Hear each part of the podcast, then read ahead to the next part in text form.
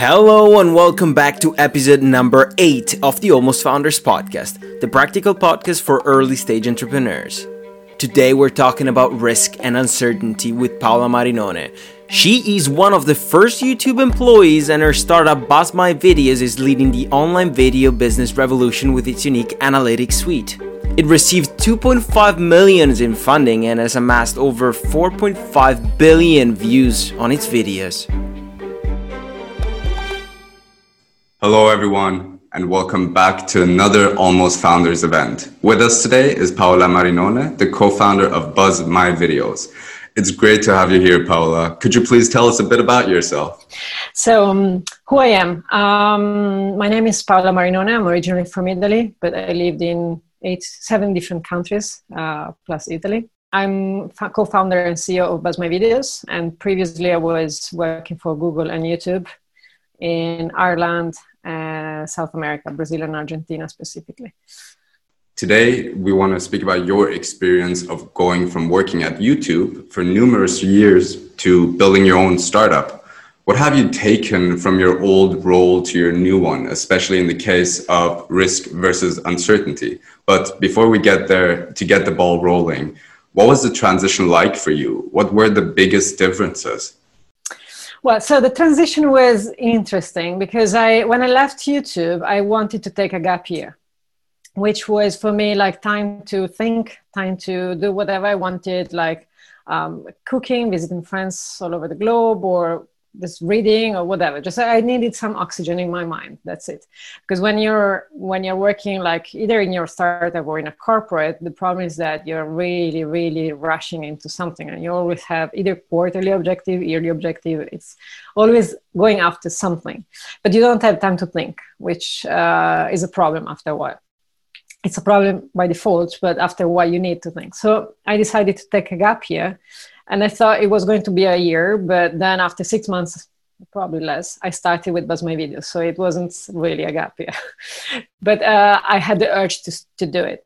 So what was the difference really when, between, so the, the, the, transition was really like, I couldn't stop myself. So uh, I had to, well, after I got some really good time, I just started and then it was uh, it was about getting the idea down, getting the structure down, and just getting the product out there and see if there was any customer willing to pay for for the product. And so it was very natural to be honest. I was still in the area i knew very well which was uh, everything around youtube. So it was uh, something I, I, really mastered. So that's why I, then i started with the with the company and uh, and scaled this is where we can attack uncertainty and risk and to everyone who's listening right now and who doesn't necessarily understand what the difference is Risk refers to a situation where all potential outcomes are known to the decision maker. But uncertainty refers to situations under which the outcomes and or their probabilities are not really known to the decision maker a feeling that you will be very familiar with and all the inexperienced entrepreneurs listening are going to be very familiar with in the future so how did you handle going from working on a product that has already been validated or it's been proven to work to starting from zero and creating something new and untested? So I have to say, so in terms of the type of service we were providing from the very beginning, I I knew the market very well. So that's that at least was giving me like the the chances, at least the probability that it could work. How much it could work, and then many other questions were open but still it could work and it was the right timing and the right thing to do uh, how to develop further how to build a team and how to build a company it's a, uh, it's a big question mark because if you have never done it before you just never done it and you're going to do plenty of mistakes. So the thing like the uncertainty part is actually something you need to embrace and you need to enjoy. So if you don't like uncertainty so just for you to know from morning to evening you just would if you know 50% of the information that you need to take a decision you're lucky. Most of the time you don't and you need to take decisions no matter what because staying still is not an option. Most of the time you need to take a lot. So what you do as a ceo as a founder you take decisions period you do a lot of operations and uh, whatever but you need to take decisions. And the more you wait the more the wrong decision you take because you can't waste time. That's the thing and it's better to be wrong early days in a decision making rather than, than than right afterwards because the, the difference is actually the size of the opportunity most of the time especially if you're in tech. And you need to really embrace the uncertainty because you need to have hypotheses and you need to have kind of putting together the data that gives you enough confidence to take a decision and making sure that you're fine with being wrong because sometimes you're going to be wrong and that's it and move on um, I've seen many people that are not okay with being wrong, and to be honest, most of the times you're going to be wrong. You just need to get the right one that is big enough and good enough to actually make it happen, and then everything else is going to be fine. But you're going to be wrong most of the times. So That's the reality, and everybody's coming to you with problems. And the the very the real difference between making or not, I think, is that if people are coming to you with problems, or they come to you with solutions to then value uh, validate and that's the difference between success and not succeeding actually. Because the reality is that most of the people are coming to you as a ceo with problems. And you cannot solve problems to everyone. I mean they need to find their own solutions so it's like i'm gonna make an applause to everybody that comes to my desk and say well not now because everybody's home office but people come to me and, I'm, and they're like at the beginning they were like ah oh, there's a problem. Okay guess what? There's a problem. Really there's plenty of problems. But what's your solution? What are the three solutions that you can get? I can give you visibility on what i have to how to find how to decide among the three solutions. I'm not going to give you the solution because otherwise it's me deciding with extremely limited information even less than you have in my team. Okay. So walk me through it. If I were your student and you would have to teach me how to deal with uncertainty and learn how to be wrong, what would I do? How was it for yourself? I mean, I don't think that's quite natural for any person to just accept that I am going to be wrong 50% of the time. There has to be some kind of journey where you get to a realization that it's okay in the end. How was it for you and how would you teach it to other people? So I think it comes with the experience as well. So the, the first time you're you're getting in this path, you just don't want to be wrong. You just want to be right all the time, and that's it. I mean, I think it's a natural kind of being, and uh, because you're taking a lot of risk and you know it, and uh, people are looking at you. Most of the time, they if they are not entrepreneurs, they're looking at you like, okay, is he gonna make it? Is or not? And they're kind of cheering for you, but maybe not uh, so you, you need to show off. Um, so after uh, at the beginning you take it personal. I think it's natural and that's not okay but you learn from that. Uh, i think that sharing experience with other entrepreneurs i think is very good because being an entrepreneur and a ceo i think it's a it's a very uncommon job although it's becoming more and more common. Um, it's fairly lonely. Uh, you're always talking to people, but then as a decision maker, you're the one that is looking at the, the next 10 years and making things happen today. And you have plenty of responsibility on people's life, uh, on the company life, on whatever. Like you have just responsibilities basically.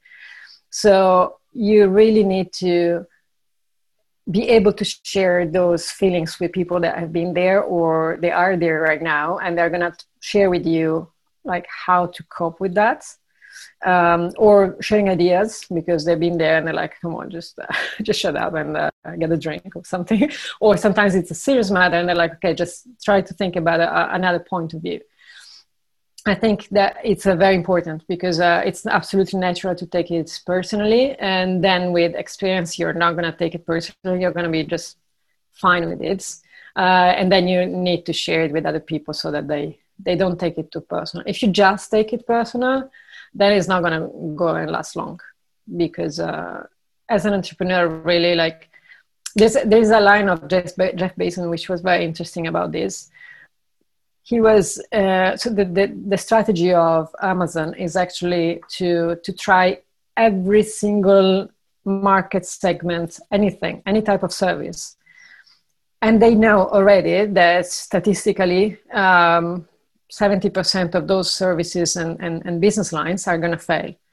So they're just confident. They're throwing millions at it because what they're saying is that if you don't try big enough um, and if, if you don't fail big enough actually you haven't tried big enough or hard enough. The key thing is that you really need to try it and you know it's going to be failing and it's a statistical statistical thing. Um, 50 60 70 percent is going to fail uh, you just need to make sure you know it. Uh, you're fine with that. You take your decisions. And of course like uh, you try to do your best. And then i mean, no, I mean some businesses are getting so impacted now with the pandemic and they have nothing to do with it. They live they need to live with it. They need to take the best out of it. But, I mean, it's nobody's responsibility, but you need to get to tomorrow and the day after and do your best and adapt. Because an entrepreneur needs to adapt. That's the thing that is more the most important. Never stay still. So imagine there's a pandemic. So let's take a, for example, uh, a very impossible thing or nearly impossible thing. I mean, you have day day zero is like panic. Day one is research. Day two is what are my options, and day three is like actions. You don't you don't come to day five until you. Uh, otherwise, if you don't decide to do something, again, you don't know. You don't like. For example, in, in March when the pandemic started, you, we didn't know how the market was going to behave because the market was completely crazy. So people were staying at home there were some segments that were growing like crazy some segments were crashing um, it was impossible to to understand and forecast because nobody has ever seen it i mean nobody went through a war i mean my my grandparents did but it, there was no internet back then and so you just need to talk to people listen to people and try to understand what's going on and then move on and uh, try things because uh, really like for example in the pandemic which is a very extreme case if you stay still, you're dead as a business. There's no hope. You're dead completely, gone. Yeah. Um, the three days that you just mentioned, the research, options, actions, is that how you attack uncertainty within itself? The day zero, as you said, is where you recognize a problem, which is the pandemic in this case. Day one is when you try to familiarize yourself with all of the data that is available. Day two is when you figure out what different paths you can take and day three is the action day when you actually start to test it on people and that's where you eliminate the uncertainty is that correct well that's how you manage uncertainty yeah. eliminate. But yes that's correct. Well i guess managing it is already half of the rent. Yeah fair enough. But as well like for example i think that one important thing in, in this case for example the pandemic or whatever product or service you're selling. So for example we have a technological service okay? Most of the people just don't understand what we're talking about. But if you just package it in a different way, or you just listen to the market on how the need, so the need is there, you have a brilliant product, the need is there, but they don't talk to each other. So the problem is that it's not that there's no need or that you have the wrong product. You're not communicating, all right? So you need to go there, listen, and once you listen, you go back and just change your pitch. You change the way it, you package it. Sometimes it's just as simple as that. But you really need to listen and you need to do research and then you need to go back. It's really like back and forth to the market if it's a product or to like a strategy if it's a strategy. But whatever it is, you always need to go back and forth to listen, try, and it's trial and error really. Um, it sounds odd, but that's what it is. You need to shape it and listen and fine tune, and, and that's a daily job, really. Yeah, of course. I mean, of course, you're always creating a certain kind of product or a process for a customer, and the only way to find out what that customer wants is to get their opinion on it at the end of the day. For my final question, though, I this is a bit personal to me. I hate these heuristics when people say, for example, risk bigger risk equals bigger reward. But the more I look at entrepreneurship, I feel like the actual rule is bigger uncertainty equals bigger reward. What is your opinion on that?